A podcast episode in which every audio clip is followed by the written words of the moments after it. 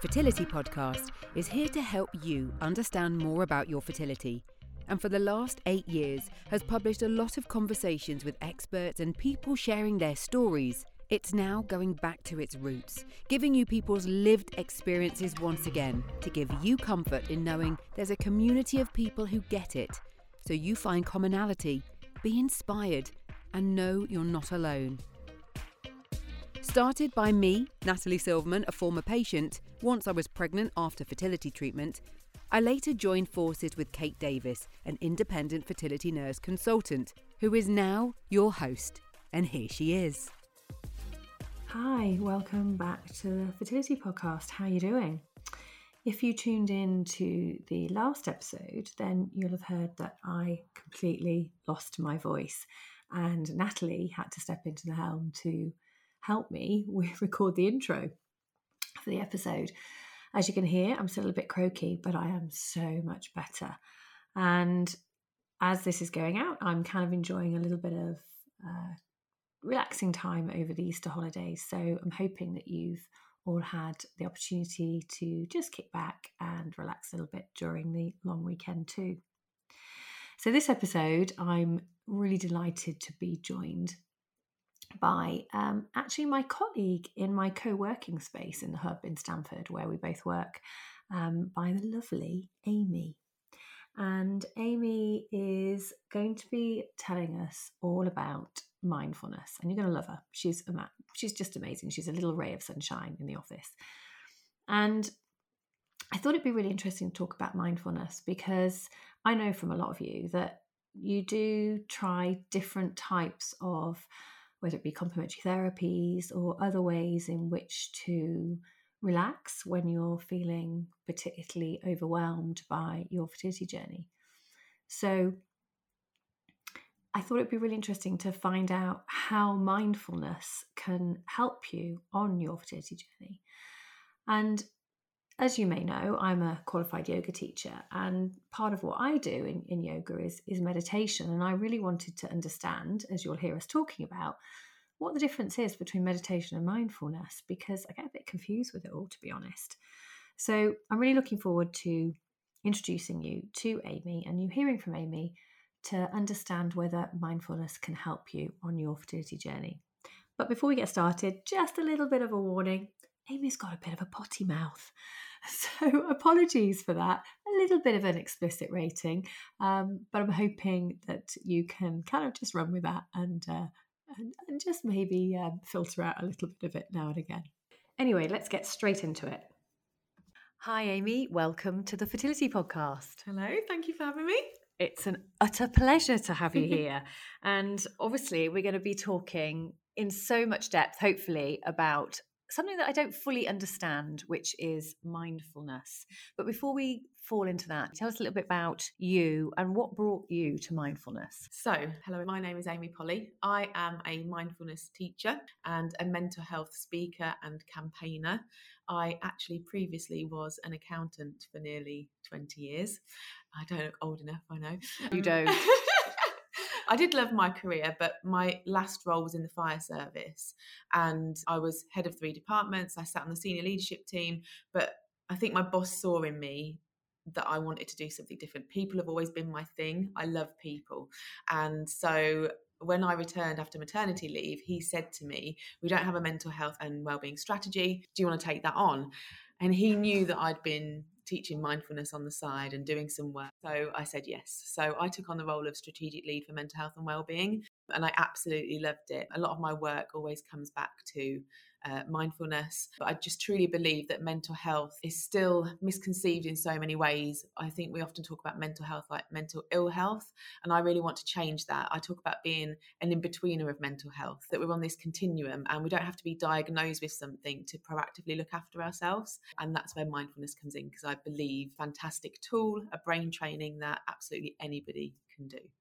And it's something that you really use personally, as well as talking about it, teaching it, supporting people with it. Yeah, absolutely. So I think your question to me was, how did you get started mm. with mindfulness? So initially, the reason that I got started was because it wasn't the fire service job, but I was in a job that I found stressful and I wasn't enjoying. At the same time, I was in a relationship that was also causing me a lot of stress and I wasn't sleeping well. Mm. So I just went onto Google and, like you do when you can't sleep, and something mentioned meditation or mindfulness for sleep. So I had a look at a couple of things, put something on YouTube, and within three days, I was drifting off to sleep a bit better. And within a week, I was sleeping better. And at that point, I just thought, bloody hell, there must be something in this. There is something in this. It's working. So, because I'm a bit of a geek and I like to know the bumhole out of everything, I decided to go and study it. So, I actually signed up to do a diploma in mindfulness and meditation, bought a load of books, and just went sort of down this wonderful rabbit hole. And my mum has suffered with depression, and I started to share it with her. So, I found it because of sleep, mm. but I have continued to practice, share it with my family, and then it has supported me through, you know, the passing of my nanny and granddad, miscarriage postnatal anxiety, I always say, I don't know what I would have done if I didn't have that practice. It doesn't take away me experiencing those things, but I genuinely feel like it helped me to manage them better than if I didn't have it. Does that make sense? It makes utter sense and just so interesting that I think we've all, I'm sure, been impacted with sleep disturbance for whatever reason. And just having those tools and to hear that it really helped you, mm. you can really see that it's made that significant difference. What about, do you think, with somebody going through a fertility journey, how do you think that could support somebody? Okay, so I had a quick look because I always like to find research. I love the science behind things. People often think mindfulness and meditation is like all woo woo, but it isn't. We are very fortunate to live in the day and age where we can see brain scans and things like that. So I did have a little bit of digging, and there isn't a lot of research into mindfulness and fertility specifically. However, there is a lot of research around mindfulness and how that can help with stress reduction, managing our emotions, cultivating self compassion and self kindness. And they're the things I work on a lot with people. And we all know that actually the impact that our mind can have on our body, and we know that when we're talking about fertility, we have to look after ourselves physically to, you know, create the environment within our bodies and our mind to be able to to facilitate that in the best way we can. And mindfulness does reduce stress. We can see, there's research into that, we can see the brain scans, we know that that happens. And one of the most recent research papers that I've read was around mindfulness and managing physical pain. So the research is developing. I'm sure that there is going to be more as we go forward, but the science behind it shows that we can have an impact on our physical body. So, for example, with things like mindful breathing, you can activate your parasympathetic nervous system, and you can do that anytime. You can control your breathing anytime. You're always breathing. And I think it's really important. I think, especially on the journey, you know, that you help people through, is managing that stress and that compassion for yourself. Because not only does it affect you physiologically, but also taking care of your mind in those situations to be able to continue to i don't know be present in life and be able to still enjoy life when the shit is happening. Like that's what i've had to go through and mm. i'm still able to find the moments and be present. Does that make sense? It makes real sense. One thing that i struggle to understand and i qualified as a yoga teacher in the summer and part of that training was also qualifying as a meditation teacher. But what's the difference between mindfulness and meditation? Okay so mindfulness is isn't just meditation. Meditation is a part of mindfulness. So, mindfulness refers to the practice of paying attention, which meditation is one of those things. Yoga is one of those things. Mm. Mindfulness is an umbrella term for all of that, but it doesn't have to be a formal exercise you can practice mindfulness just in your everyday life, what we call an informal practice, but you can do it any time that you want to. So I always say mindfulness means awareness. We are all aware all of the time. So anybody can do it. It's just that we're often distracted or we have our mind in the past or in the future. So, to bring us up to the present moment, we can just do something as simple as focusing on a hot cup of tea or the food that we're eating or our feet when we're walking. And it's about engaging one or more of your senses in your current experience. And you literally can do that. Like right now, if I said to you, notice the chair that you're sitting on, you're mm. practicing mindfulness, you're being aware. You can't not be aware. So, where is that awareness, that attention going? Is it right here, right now? Or is it somewhere else? And the more you do it, the easier it becomes. Because I know a tip that you gave me a few weeks ago when I was stressing and worrying about something, and you told me to take notice of everything around me. So, mm. almost like to check things. So, oh, there's a traffic light, there's somebody walking along the street. And that really helped. That stopped my mind it from going where I didn't want it to thinking go. mind. Yeah. That's exactly what you're doing. And the science shows that the more that you consciously do that, the easier it then becomes for you to A, notice when you're not doing it, and B, do it. So as you yeah. practice, your brain, oh God, I'm so I get so excited, don't you I? go right they ahead. they scan brains. So they can see new connections in the brain. They can see where different areas of the brain are lighting up. So your prefrontal cortex, that rational part of your brain that isn't engaging when those thoughts are running away. Mm. The more that you then go, right, I'm going to do this thing where I'm going to engage my senses and be aware the more that you do that, the easier it becomes to do it again. It's like a muscle. Mm. I know it's not a mm. muscle, but if you think muscle about memory. it like a muscle, yeah. Mm. So you go to the gym and you learn how to do this exercise, and the more that you do it, the easier it becomes. You understand how you need to move and what it needs to do, and then it just becomes a bit more natural.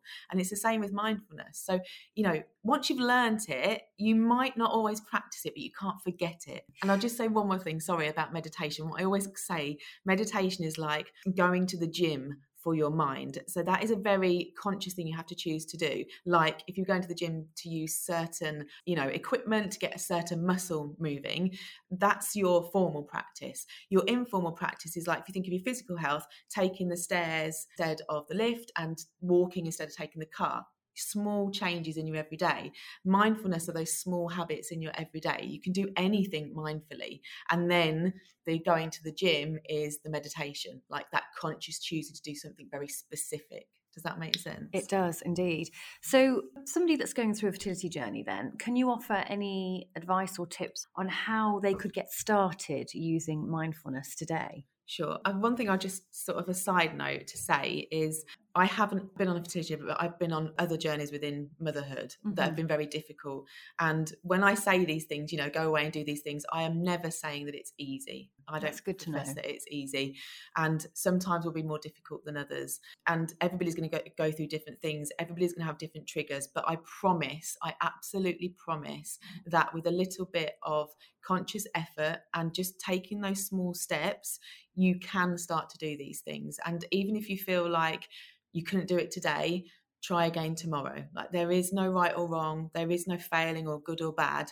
Just give it a go. What have you got to lose? That's always say, like give it a go. So what I would say is starting today, just you can literally engage your senses with anything. And so choose something that you like to drink or eat and bring as many of your senses as possible to that experience and do nothing else.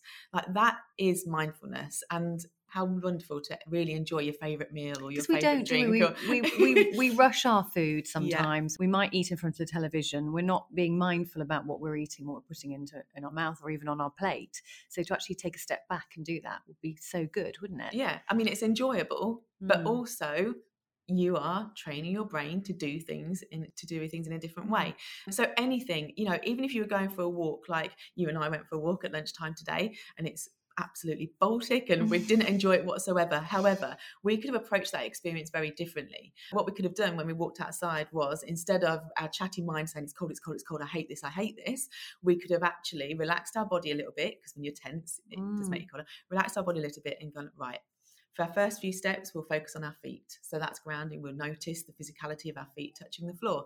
Then we could have noticed the coolness on our skin.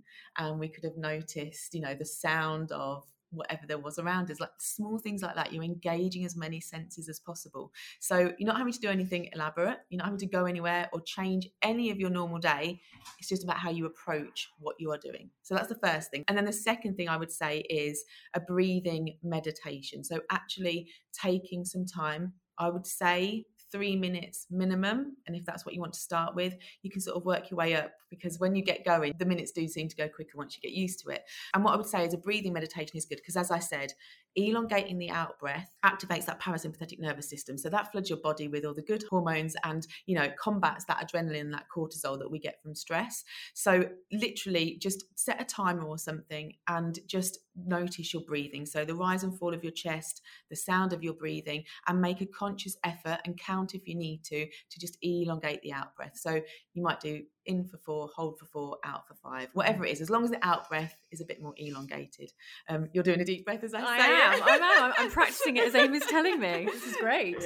um, but just taking a few minutes just to do that because we know the science shows that that is really good for reducing stress. So just taking a few minutes each day to just sit and be and breathe and consciously manipulate that breath if you like you know you're choosing how to breathe and that can really help with alleviating stress and just bringing you back to the moment the more we do these things the easier it becomes to manage our mind and those thoughts that crop up yeah i mean it's an eight week course usually so i try i always try to fit loads in but they're the two things i would say mindfulness in your everyday and a breathing meditation Amazing. And those are things that people can just get on with now. yeah you don't need anything special yeah Yeah, it would be so fab for you, you know, going through this fertility journey to be able to just take some time and just try some of Amy's tips and see how they go. And I'm sure you'll find them really useful. Before I let you go, Amy, where can people find you? Uh, you can find me on LinkedIn, so just look for Amy Polly. I'm on Instagram. This is Amy Polly. I think that's it. And she's got a lovely Instagram page. I can testify that for sure. And it's very pink. You can't see Amy, but Amy wears pink. She doesn't wear any other colour. So she's sat here in a beautiful pink cardi. She owns every colour. I mean, if you just look in her wardrobe, it's just constantly pink, I'm sure. But thank you, Amy. That has been so, so useful. And we would love to hear your having a go with mindfulness. Tell us what you think. It would be, be super to hear if Amy has inspired you to start being more mindful in your everyday. Well, wasn't she absolutely lovely? I have to say, Amy, as a colleague in my shared office space, is the type of person that you just want to fill your life with.